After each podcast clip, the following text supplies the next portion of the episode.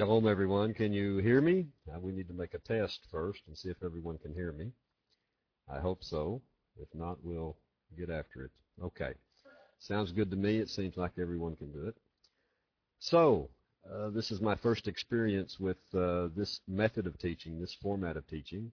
So all of you will bear with me. Uh, it's more technical than I thought, but uh, the great Ray Peterson has been helping me try to learn it and hopefully I haven't forgotten everything he has taught me in the in the past few days. So Bezrat Hashem, with God's help, we'll make a success of the whole thing. So I want to jump right immediately, actually, into everything that we can possibly talk about within the next hour. and really, what I have in mind and what I really want to be able to share with you is uh, we entitled it uh, called "Climbing the Ladder," or actually, really, what it really is is changing the way that we think because I know even from my past experience, and especially from my experience in teaching classes for so many years, um, largely to non-Jewish audiences, so many times uh, what we really, really need to do is people are thinking in a certain way, and then the sages of Israel are thinking oftentimes in the exact opposite way. so we are doing all of this study with the sages of Israel, and we are trying to really learn from the great rabbis and from the from the Mishnah and the Gemara and the Midrashim and all of the oral Torah. And but there's a problem because sometimes we're not exactly speaking the same language, uh, and it all has to do with uh, the, the the method of the way we think. So, with God's help, I mean, he he completely. It's not that I uh, am such a genius, but he he completely put the exact right books in my hands, and uh, the exact correct rabbis for us to look at and so really that's what I want to do uh, with this series. And uh, who knows how long it will last. It will last as long as it lasts. And we'll just go along. We'll take our time. We won't be in such a big hurry. If the Mashiach comes in the meantime, that's good. Then we can go and attend his class and it'll be okay. So let's just hang in there together and we'll do the best that we can. So let's let's start. There's something that we have to talk about from the very very start, and if you can see it there on your screen, it's a, a couple of concepts, a couple of Hebrew words, and they're they're concepts uh, uh, in Judaism uh, called the Tzimtzum and the Kava. Now, just to give a, a, small bit of background, and the reason we have to talk about this is because this is one of the things that we have to begin to do to change the way we think. And I honestly, I, I don't know everyone's background. I don't know uh, I've, I've looked at some of the teachers on Noachad Nations. They're they're very very high level teachers. If you've been receiving an education from them, then everything I may be telling you may not be uh, you may not need it. But uh, but and and you know, and I'm always told that uh, that we have to uh, stay away from the Kabbalah. I don't even you know hardly even say this word anymore. It's become so unpopular. So sometimes I say the K word. You know, we're talking about the K word. But but the bottom level of the line of the whole thing is all of Judaism, whether we admit it or whether we don't admit it, we think Kabbalistically. Our level of thinking is on the level of the Kabbalah. And by the way, and and by the way, we're going to find out that the Kabbalah is not hocus pocus. It's not this. It's not that. It really is like uh, Rav Michael Laitman says. It's a science. It's a science on the study of the universe, and that's all that it is and it really uh, will help us. So we're going to learn it a little bit different. Not that the Kabbalah is different from other teachers, or not that, the level, the sod level of learning is different from other teachers, but we are going to learn it in a certain way, from a certain perspective, that I think will help us tremendously and really actually get to the core of everything about it. Uh, because some people, you know, they come, they come to this area of study and of course immediately they're picking up books and they're they're learning this and they begin to learn about the ten sefirot and the and the four different universes which are actually five and and all of this. And it and they get lost in the language. We have to understand the kabbalah is actually called the language. Really what it is is it's what's called the language of the branches. And we'll talk about that a little more. But basically what that means is it's a code and if we don't understand the code and we come and we take it and we're trying to take some sometimes things in a very literal manner, then we can misunderstand it and we can get in trouble. But anyway, let's take the first step here. Uh, the great Arizal, the Ari, Rabbi Yitzhak Luria, uh, 16th century great great rabbi who really in fact, if we actually look at the entire history of the sod level, the secret, the hidden meaning, the inner dimension of the Torah level of the, of the oral Torah, throughout history, up until just lately, it has been only been taught from one rabbi to one student, from, from one great master to a to a master student. And it was only passed from mouth to ear. Even when some of the rabbis, you know, over the past couple of hundred years began to write books on these subjects and everything, people would read the books and they would be totally lost. Uh, uh, they didn't really understand what was going on because the, it, the books weren't coming with the explanation no one was giving us kind of like a, a, glossary of terms, you know, of what this means and what that means and all of these things. But anyway, through the centuries, as, as it went along, uh, this was the method of teaching. And really not until the Ari, uh, Rabbi Yitzhak Luria, was, was anyone able to really come and do what's called a systematization. Now, you'll forgive me, I have a lot of trouble with the English language sometimes, so if I say things funny, you just say, well, you know, what can we do with him? Anyway, but a system. And so he looked into the Holy Zohar and studied it most of his life. And by the way, he died very, very young, as many, many of the great uh, masters did. But uh, he looked and he began to, to develop a system. And he actually gave us really the first explanation, in a sense, of just how God created the universe. And what you see on the screen in front of you, that is his classic, his very, very classic illustration. He simply drew a circle on a piece of paper, and then he drew a line. So what in the world does this does this mean? This tzimtzum. What does that mean? That means something that's constricted, something that is reduced. And uh, in the Eitz Chaim, the Eitz Chaim now is a book. excuse me is a book that was written actually by Rebbe Chaim Vital. Rebbe Chaim Vital was the number one student of the Arizal. The Arizal really didn't write anything other than a few songs, but the the Eitz Chaim, uh, Rabbi Chaim Vital wrote all of these things down for us that the Ari taught. And he describes the way the Chaim does, describes the way that God, that Hashem brought the world into existence. And these are from the words of the Ari in the Chaim. He says, before all things were created, the supernal life or the or the Ein Sof. And actually, and I know most of you are already familiar with this, I should have done a much better illustration than this and put outside this circle uh, the the name Ein Sof. Ein Sof in Hebrew is a reference to Hashem, simply that He is without end. Ein without, Sof end, meaning that He is the He was the only being. There was no other being other than Him. In fact, the very title Ein Sof tells us that there was no no one else. Otherwise, that that name doesn't even mean anything. And the problem was the problem, as if there could be a problem to Hashem, but the problem was, and so that's just so to speak, was that there wasn't any space. There was no space to create because the Ein Sof was everything. The Ein Sof filled everything. There wasn't anything separate from him or anything else. So the Ari tells us that before all things were created, the supernal light, the Or Ein Sof, the light of the Ein Sof, the light of Hashem, was simple. It was complete. It was perfect. It was one. There were no divisions in it. There weren't gra- grades in it or degrees in it. And it filled all existence, he says. There was no empty space which could be characterized as space or an emptiness or a void. There was no vacant lot, in other words, to build on, is what the Ari is trying to say. And everything was filled with that simple Or Ein Sof, the light of the Infinite One. There was no category of beginning, and he says, and there was no category of end. And everything, all was one simple, undifferentiated, infinite light. And when it arose in his simple will, now the Ari uses this word simple a lot. It just, it simply means, it really means in the sense of perfect. Perfectly simple, not divided, not complicated.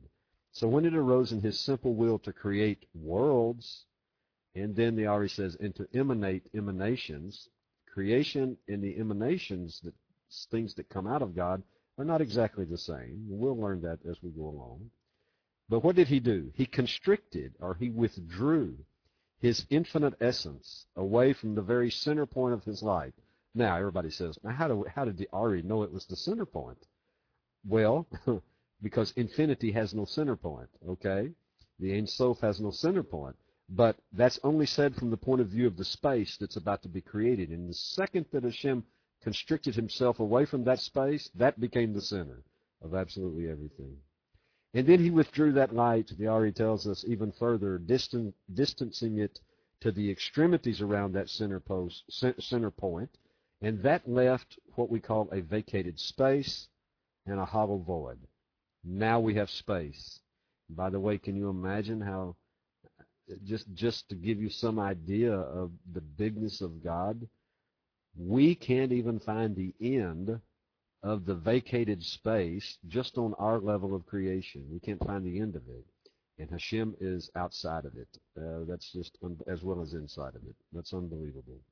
After this constriction, it says, which resulted in the creation of this hollow void, or this vacated space, in the very midst of the light of the Ein Sof, now there was a place for everything, and these are terms speaking of the universes, and I'll just mention them here because we'll work on them much more later on. Uh, working on this is not what I want to do tonight, and we'll talk about them much more later on. But the Ari mentions them here in the text of the, of the Eitz Chaim, the tree of life, so I, I want to be true to his words. So now in this hollow void, there was a space or a place for everything that was to be emanated, and that is a reference to the world of Atzilut. Okay? The universe of Atzilut. There was everything that was placed for everything that was to be created. And that is a reference to the level of the, the universe of Bria, or creation. And there was every there was a place now for everything that was to be formed, and that's the universe of Yetzirah. And there now was a place for everything that was to be completed, and that's the world that we live in, this material physical universe, the world of action, Asiya. And we'll talk much more about all of these things later on, and I'll do a better illustration, I promise. Okay?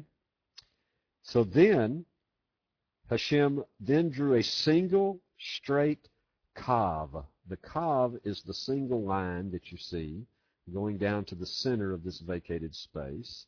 He drew a single straight kav, or a line, or a ray, down from his infinite surrounding light into the vacated space. And that kav had to descend in stages into the vacated space.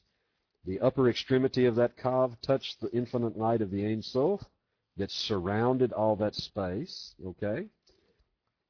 And, if I can get the page turned, and it extended down into the vacated space towards the center, but it did not go all the way through. It did not go all the way to the bottom extremity, because if it had, it would have caused the vacated space to have collapsed and merged back into God's infinite light.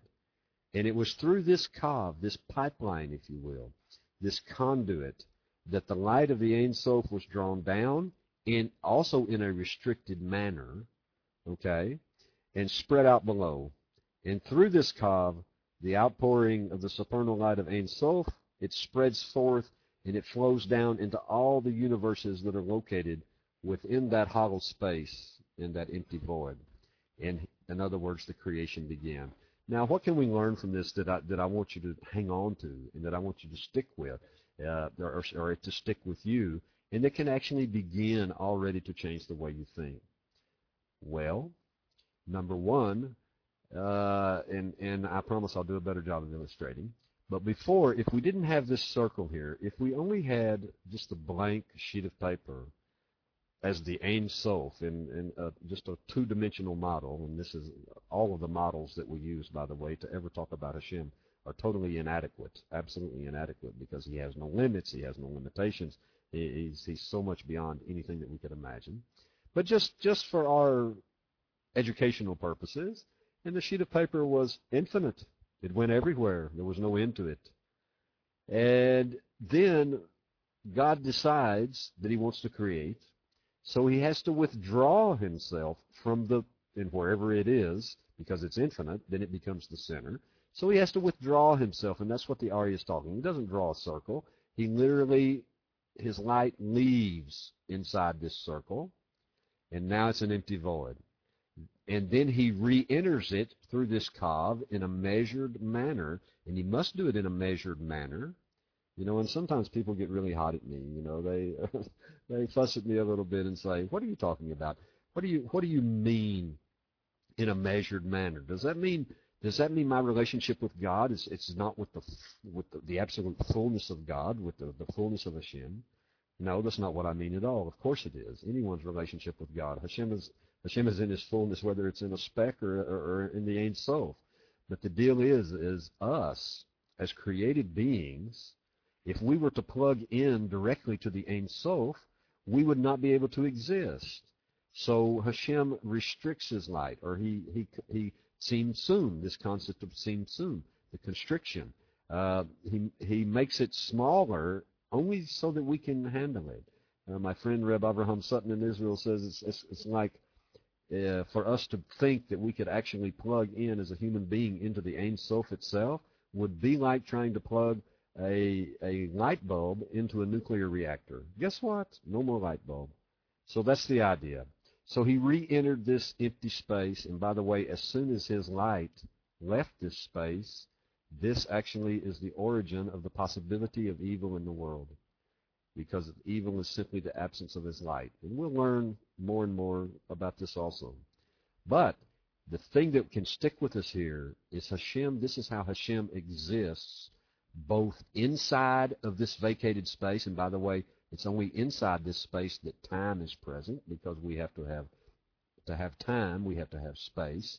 Then we have to have matter, and we have to have energy that moves the matter. The, ma- the matter must be in movement, and that causes the measurement of time. So Hashem is both inside of time, but he's also out here as the Ein Sof. He's still the infinite Ein Sof, and, and always will be. So he is also outside of time. These are just very important concepts that we just need to start with. Now you can say, well, that doesn't change my way of thinking at all. You know, I have, uh, I can't begin to tell you the number of people that I have taught and dealt with, and their idea of Hashem is is almost like he's a small human being somewhere, you know, some old grandfather human being sitting on a throne somewhere in some located space, okay?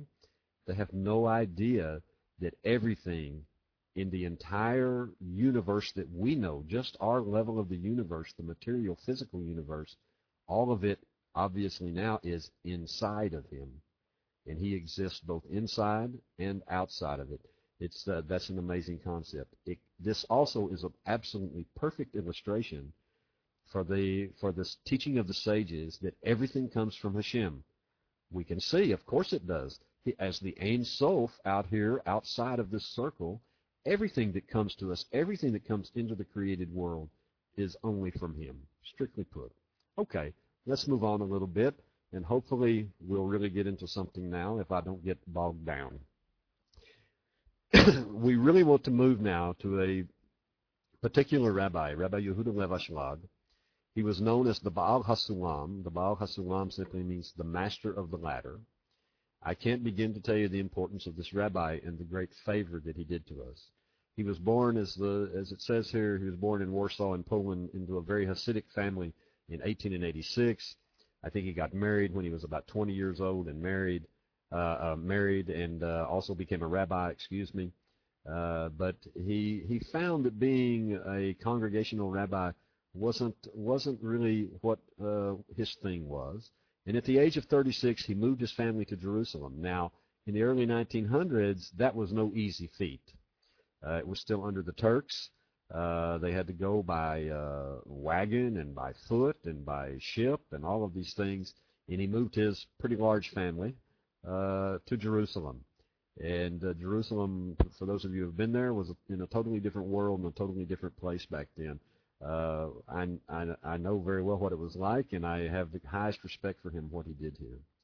In 1926, he began to write uh, just over what we have on the page here, his major works, and his major works, the first one, was Panim Meirot, Upanim Masbirot, and that was actually two different commentaries written on the the Eitz Chaim, the Tree of Life of the Arizal, written by Rebbe Chaim Vital.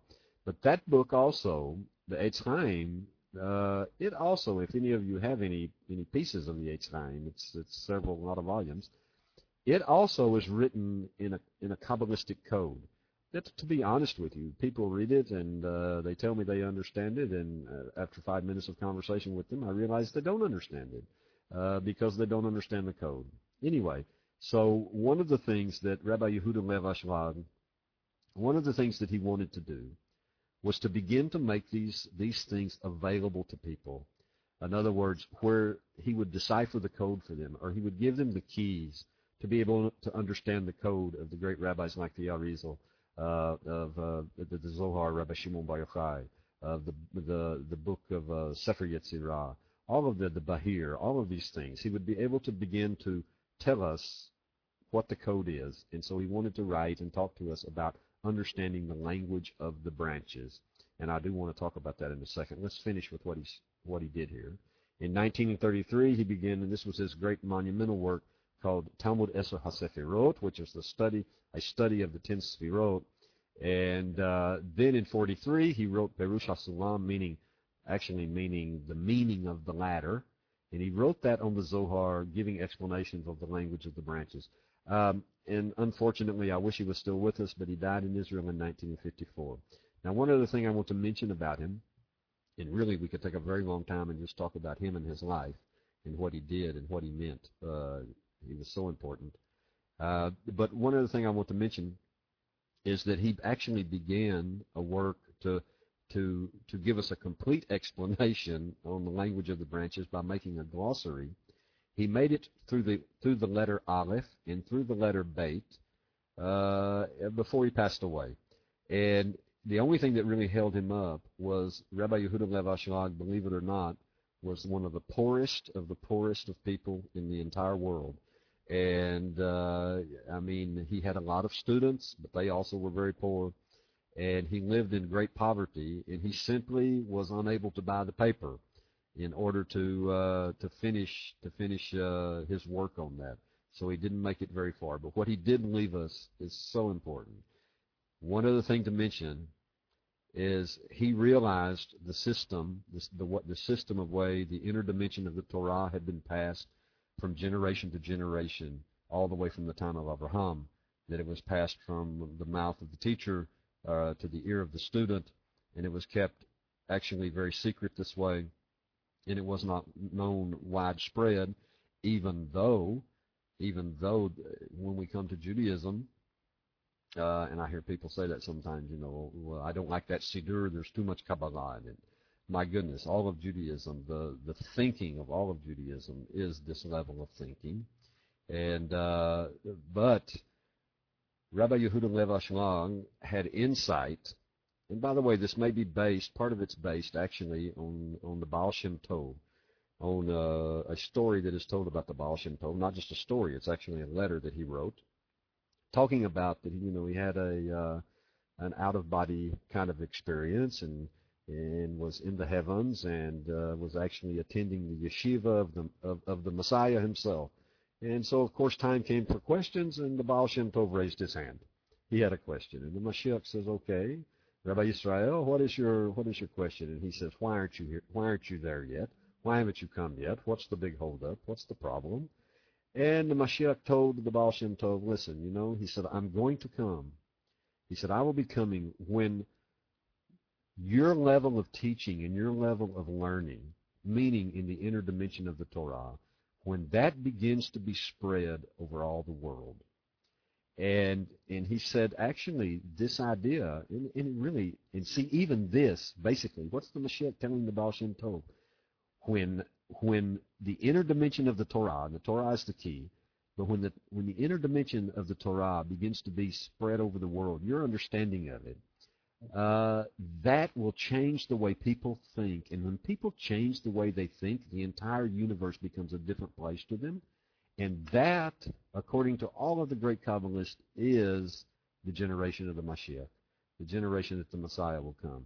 So really what we are studying is very important. And by the way, I, I completely forgot. You forgive me, because at the very beginning of this study I wanted to mention something. You'll understand it more and more and more as we go along. It may not mean so much to you now, and you may say, oh, what's he making a big deal out of that for? But you'll be you'll know why it's a big deal later on. But anytime we come together as a class and begin to study the Torah, uh, let's let's put it in our hearts and put it in our brains that in the back of our mind, the reason that we are studying, there's a concept that Rabbi Ashlag is going to talk about a whole lot. It's called Talmud Torah Lishma. Talmud, the study of the Torah, lishma, for her sake, for her own sake, not for our sake, but for her sake. And but nobody ever tells you actually what that means. Well, Rabbi Rabbi Yehuda Lev Ashlag, he's brave enough. He has the chutzpah to actually tell us what that means, and it's very simple. It means that every time we sit to study the Torah together, or any time that we sit to study the Torah, whether it's in this class or any class or whatever we're doing, by the way, it really applies to absolutely everything that we think, say, and do. We should have in the back of our minds that the reason we are doing this is to please Hashem, to please, as Rabbi Ashlag says, our Father who is in heaven, to give him contentment, to make him proud of us. And that will become more and more important as we go along. Uh, you'll, you'll really begin to see this. Uh, it's, it's so important. I can't begin to tell you. Anyway, Rabbi Yehuda Lev based on based both on the, the, the idea from many other rabbis like the Baal Shem Tov talking about uh, the idea that uh, the sod level, the the understanding, uh, you know, I'm trying not to use the K word too much. I don't want to run anybody off, but but this level of this level of understanding, this level of thinking would be disseminated everywhere before the Mashiach would come. And Rabbi Yehuda Lev he also, from certain passages in the Zohar and from certain certain writings of the Arizal, and actually examining, believe it or not, particular letters in the Zohar. Before his death, he and I don't think he would have considered himself a prophet in any way, but before his death, he wrote a piece that that uh, uh, in one of his notebooks that actually said that as far as he could figure out, around the year 1995, that there was going to be a new influence. Hashem was going to put a new influence into the, into the world that was going to actually begin to cause people to come to both come to him and to begin to study this level of Torah. And what makes this level of Torah, you know, so good, well, everything makes it good, but what makes it so absolutely good, especially for B'nai Noach, especially for non-Jews, is that this really is the universal aspect of the Torah. Everything we will study here will absolutely apply to a Jew, and it will also absolutely apply to you uh, as a non-Jew absolutely everything. It's for both of us because everything we are talking about here is on the level of our souls. And I know you may run into some some rabbis from time to time or some teachers from time to time who make this big differentiation between Jewish souls and non-Jewish souls. Uh, but but I tell you, it, uh, and and I'm not trying to tell you that Jewish souls and non-Jewish souls are the same. That's not what I'm trying to say. But I am trying to say that the difference between us doesn't have anything to do with quality has absolutely nothing to do with quality. It has to do with mission, the the reasons that we are here. In other words, the job that we have to do here. And we really just to just to get this out, we really we need to be married to each other. Uh, each of us without the other, we don't even make sense. Each of us without the other, we don't even have a purpose. So just as a husband and wife uh, make a family and make a home, and and make make the, their own world. That's what we are supposed to do. And the Jewish people have a have a role in that, and the non-Jewish people have a role in that. But we are husband and wife, I'm telling you, and that's the way we should be. Okay. Now that I got that out, let's look at Rabbi Ashlag's five questions. What he actually talks about, and this is he has a strange way, but it's the most simple way. In fact, let me let me read something to you if I can find it. You know, I brought all these books with me like because I was wanting to stick to the book. But um, here I've jumped around already and didn't even follow my own outline, which that's not unusual with me, so you'll forgive me. but Rabbi Yehuda Lev Ashlag, uh, his son, his firstborn son, who was who was called the Rabash, Rabbi Baruch Shalom Ashlag, and he also has passed away, unfortunately. But he said something about all of the introductions, and that's all we're going to study. We're going to we're going to begin with an introduction to the Zohar, um, and and then an introduction later to the Ten Sefirot. And they're just introductions. But in Rabbi Ashlag's introductions, he gives us the key to actually understand the whole thing. If we don't have this key, we can read the Zohar until we are blue in the face, and we may or may not get something out of it. If we don't have this key, we can study the Ten Sefirot, and we can try to understand all of those things, and we may or may not. This key, because because because the the area of Kabbalah, the area of the Sod level, the, the, the inner dimension of Torah, it's a science, but it is also a tool that we are to use and able to transform ourselves. This is the way the Torah can come and transform us. And that's the most important thing. So we really do have to have an understanding of what the whole thing is all about, and that's what we want. Anyway, Rabbi Baruch Shalom Ashlag said, My father once told me that he wrote all of the introductions to his books in such a way that they appear outwardly simple. And this is true. And Rabbi Ashlag says, This was intentional in order that only whoever was fitting should see the true depth that lies within them. So I hope all of us will be fitting. We will be worthy to see the true depth. And actually, I'm telling you right now, if you never study anything else in all of all of the uh, level of Kabbalah, if you get just get Rabbi Ashlag's introductions, it's going to change the way you think. It's going to change the way you live. It's going to change the way you look at yourself, the way you look at the universe, the way you look at other people, the way you look at the Torah, the way you look at Hashem. And it's going to change your, your level of the observance of the commandments and and to understand why we should even observe the commandments. It's going to change all of them. But Rabbi Ashlag also remember, he is a rabbi on, I'm telling you, he is on a, a level with all of the great rabbis, all of them. And so his method even though he cuts to the core of everything, his method is still very rabbinic. We're going to learn in, in our study with him, we're going to learn a lot of things. Number one, he is constantly showing us that the language of the sages in the Talmud, in the Midrashim, uh, that the language of the sages is extremely precise. It's absolutely precise. He's also going to introduce us to a whole lot of, we'll just learn this just from the way he, he writes and talks to us, a whole lot of rabbinic logic. In other words, the way the way to logically figure things out. And we also so he, it's no wonder that he begins his his introduction with questions. And these are his five questions. And actually, the rest of the introduction to the Zohar that he writes has to do with answering these five questions. Number one, he asks, "What is our essence?" Number two, what is our role as part of the long chain of reality of which we are such little links, meaning meaning history. What's our role in history? And then he says the third the third question involves a paradox. And I think all of us will be familiar with this. When we look at ourselves, Rabbi Ashlag asks, he says, we feel that we are defective or that we are fallen. We're not what we should be. But, he says, when we look at the Creator who made us, it's only logical that we find we must be creations of a very high degree. And he'll talk about this more. Then his fourth question, he says, God must be good, and he must do only good, and there being no higher good than that which God does. So how is it possible? How in the world can it be that he could then create creatures who right from the very start suffer, who right from the start feel pain? These are good questions, I'm telling you. The next one, he says, how is it possible that an eternal being, because Hashem is eternal, He has no beginning, He has no end. So, how is it possible that an eternal being could bring into existence a creature or creatures which are finite, which do have limitations, which die, and which do have an end?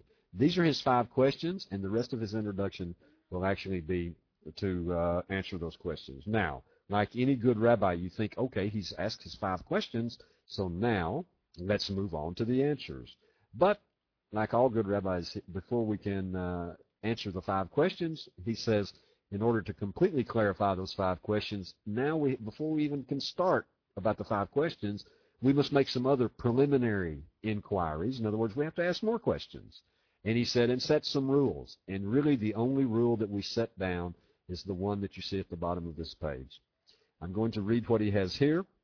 He says, We cannot investigate, he says, the essence of God as he is in himself. This is the number one rule, not just of Kabbalah. This is the number one rule of any level of study in Judaism, any level of study coming from the Torah or from the sages. We cannot investigate the essence of God as he is in himself because why? Because number one, thought cannot conceive of him. in any way at all, he says, and we have no notion of God as he is in himself. Okay? But we can and should investigate God in a way that is positive and fruitful, he says, and the only way we can do that is actually by looking at his acts, the things that he does, the things that he tells us, and the way that he behaves.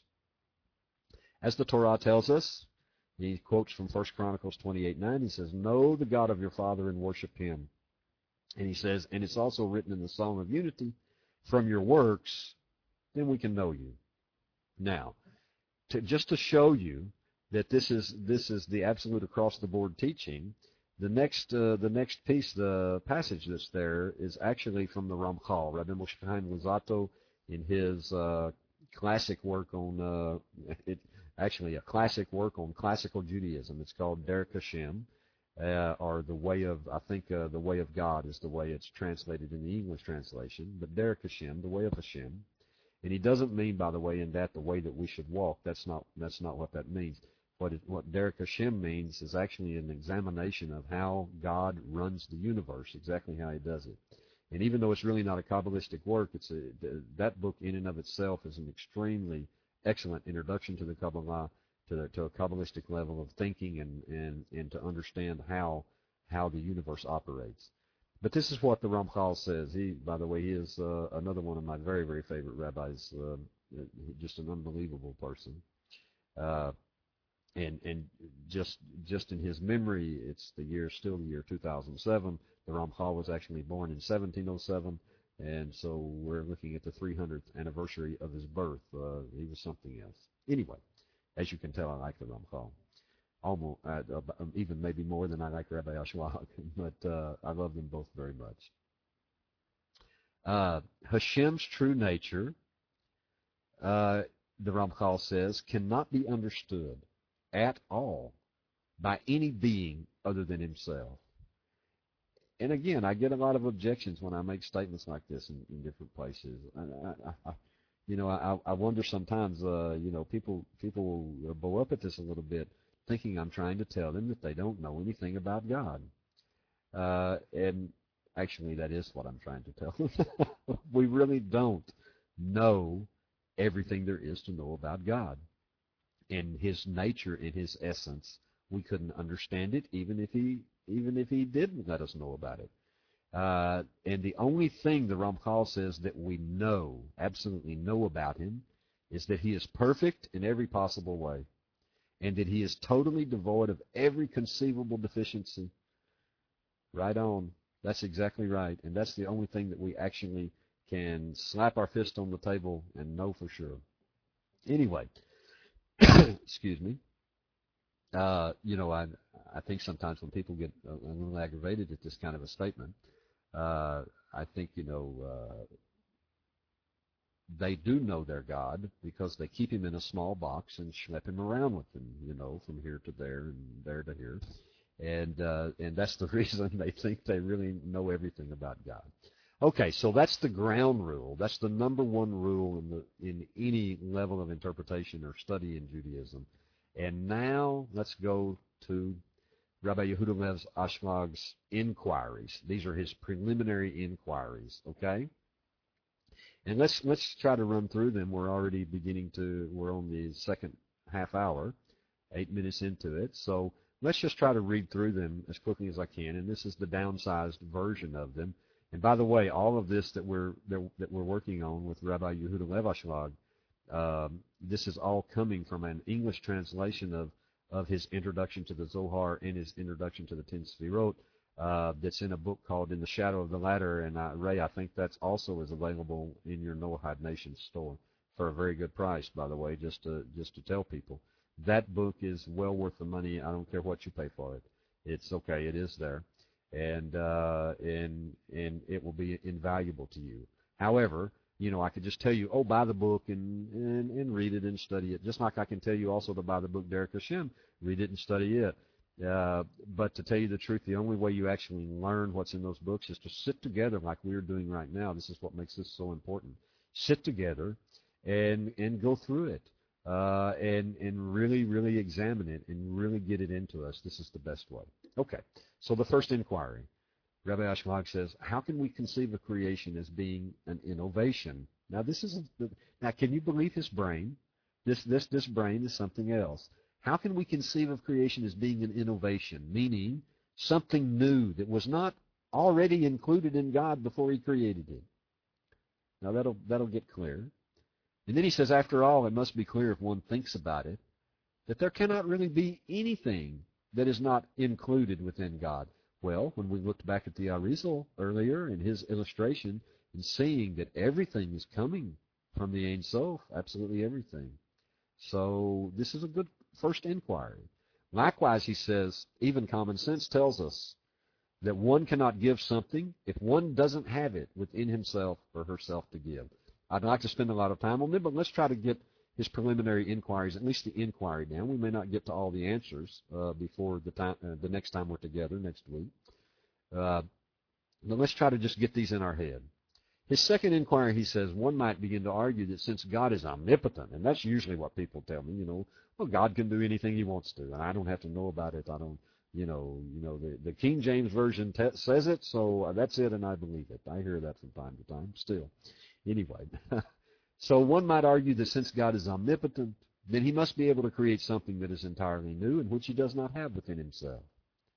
Then the question, he says, must be asked or can be asked what may this reality be, concerning which one may determine that it does not exist within God, but that it is a completely new reality. These will become clear. Hang on. I know already you're saying, what in the world is he talking about? Just hang on. The third inquiry, Mekubalim, uh, and that means uh, that's Hebrew for Kabbalist, have said that the soul of man is a part of God. And I put in big capital letters, in the sense because we have to understand, and this, by the way, is a huge argument in, in, uh, within Judaism, uh, within Hasidim and within uh, Mitnagdim, um, opponents to Hasidim within the Orthodox community. They take exception to saying a part of God, and we know that actually Hashem has no parts. Okay.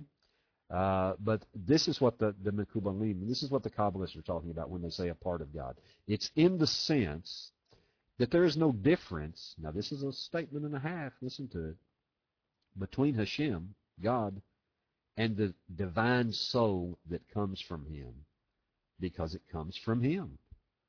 Except that God consists of the whole. He is simple. He has no parts, as the Ramchal tells us. God has no parts. And the soul only consists of a part. And then they compare this to a stone that is quarried, the Kabbalists do, from a mountain. Now, already, as I told you before, all of our illustrations, no matter what illustration we use, it doesn't matter, it's inadequate. If we're using some kind of image from the created world to compare to the Creator, and already we know that we can't know anything about His essence and that nobody can understand Him but Him, then already this creation has limits to it. So already it's an inadequate. But we use them because we use in, in in this level of inquiry, we use the language of the branches. And this is a good illustration of what the language of the branches is like. Because it's all like an upside down tree. Everything is coming from the roots that are in the spiritual worlds that are above us, and then we have the trunk of the tree coming down, and then we have branches and leaves on the tree, and everything is connected to a particular root. And so the language of the branches means simply that the Kabbalists found an exact word in this physical world that they know connects exactly to its root. That's what it's talking about. But and but this illustration, anytime we compare anything to God, that they're all inadequate. But anyway, they compare this to a stone that is quarried from a mountain. He goes on, the stone is split off from the mountain by a blade that is specifically made. In other words, it's a very specific blade. It's not just any blade that, that works. It's a specific blade for that purpose. And his question is, is what could this blade be? What, what, how does God, how does Hashem separate a soul, a divine soul, from himself? That's the question that he's asking. And then he says, but how can we con- even conceive of this as pertaining to Hashem? Let's go on. His fourth inquiry, the framework of evil in the world. Oh, oy we'll have to spend a lot of time on this the framework of evil in the world. Now, you'll hear this called Sitra Achra, which is simply an Aramaic term from the, from the Zohar meaning the other side. Okay. You'll also hear it t- called klipot, the klipot, which means the shells. So the framework of evil in the world, Rabbi Ashlag says, is so entirely estranged from God's holiness that a person can't even imagine such an extreme divergence, such an extreme separation. So how in the world is it possible? We just earlier said everything is coming from Him. How is it possible for evil to issue forth and emerge from the Holy One? And not only that, but we even find in the, in the study of the Zohar, in the study of this level, that God, it's God who is entirely holy, that actually sustains the framework of evil. What in the world is going on here? What in the world? These are the questions that, in the inquiries that Rabbi Ashlag is going to take us through, and I'm telling you, it will it will be so good for you. The fifth inquiry.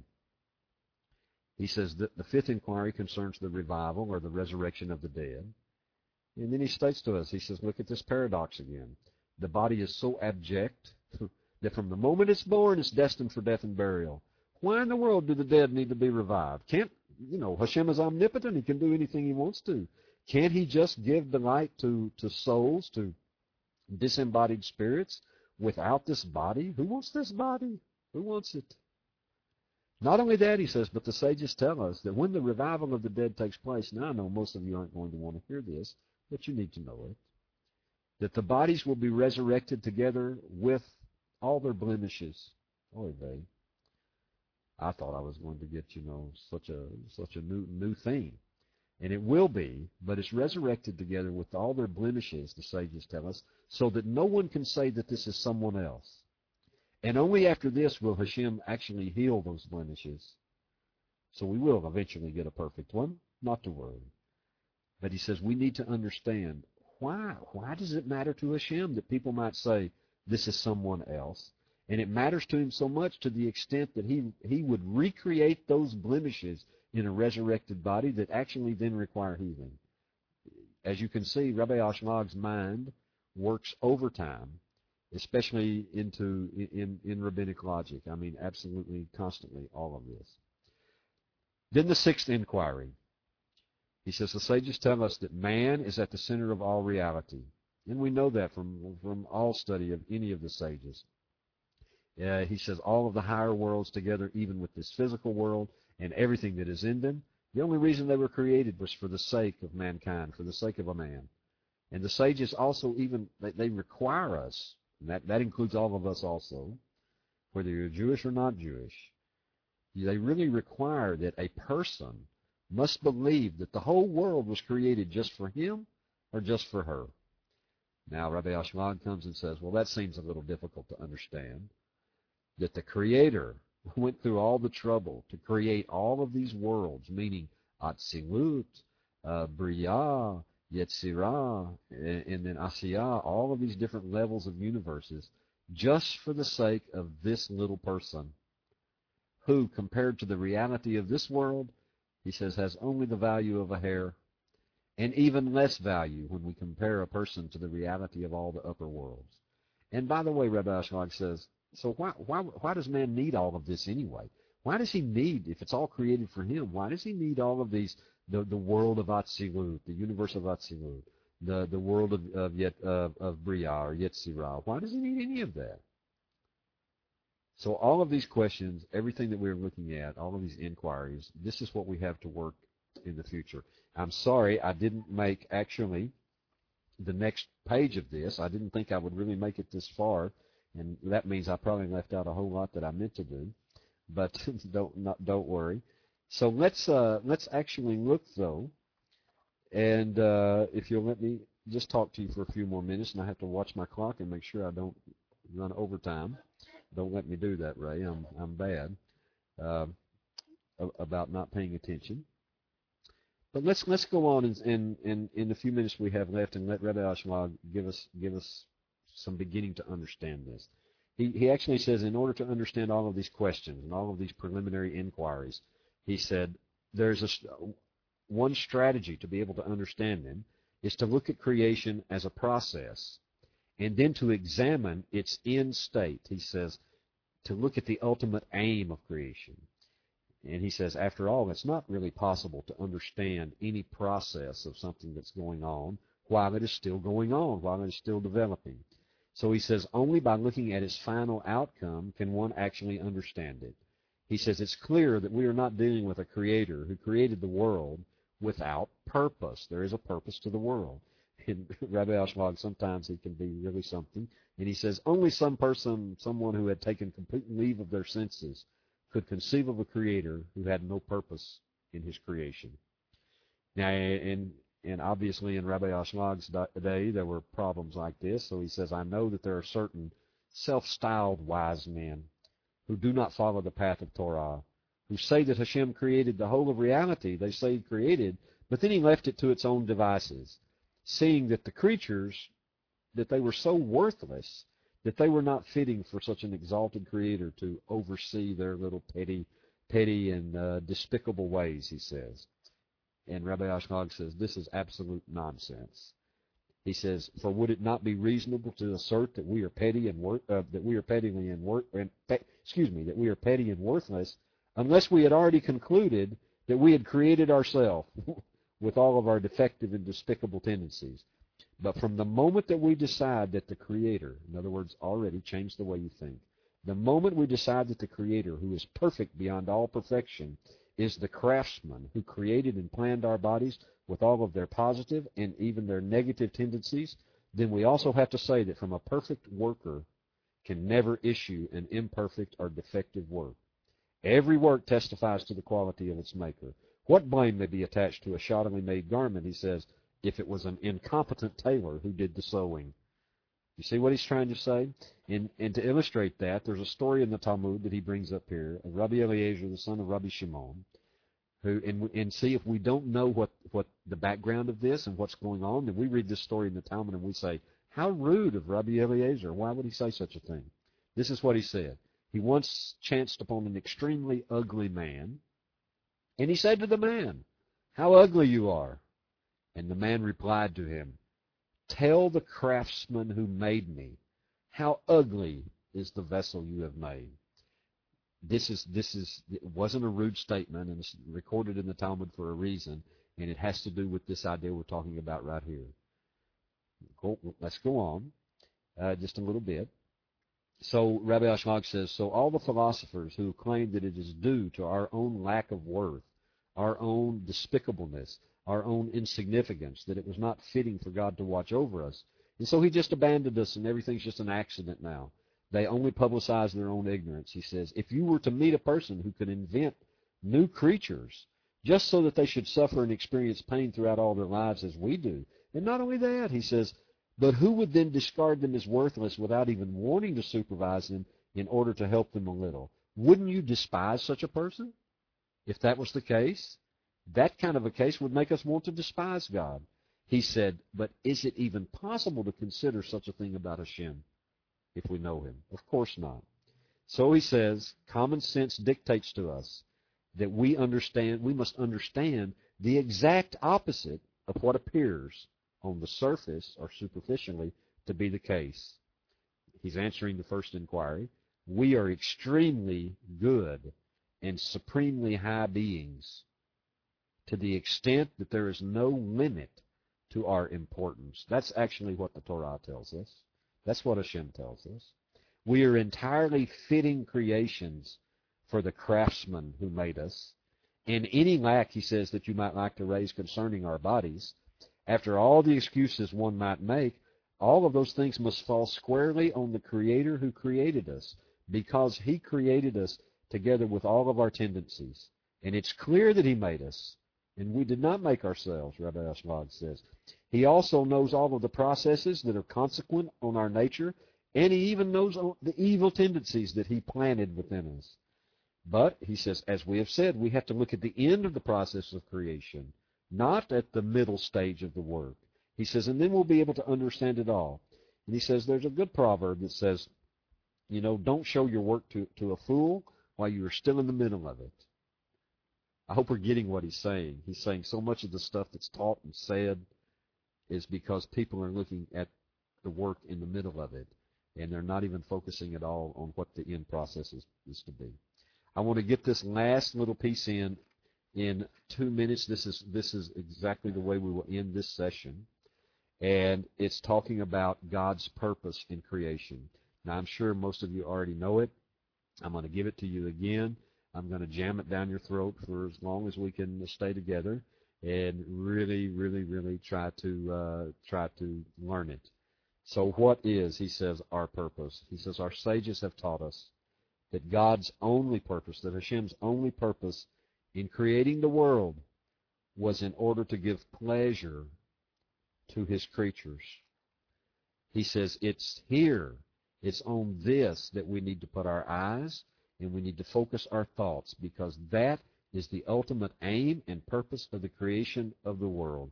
It's like Rabbi Kessin said one time, he says, we're created in order that every day we should go with Hashem to Fun City.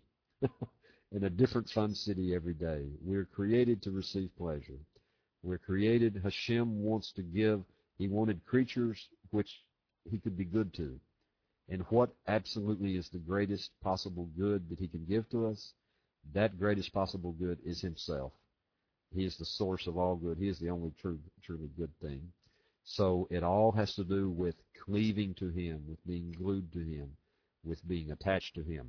And the only way that we do that is through Torah, through learning Torah, and through thinking Torah, and through doing Torah. And this is the key. Well, I'm going to end now so that uh, George, I think, can get his self together. Is that okay, Ray? If I uh, begin to close it now, so George. Uh, not Derech Hashem. The, the other title was In the Shadow of the Ladder. In the Shadow of the Ladder.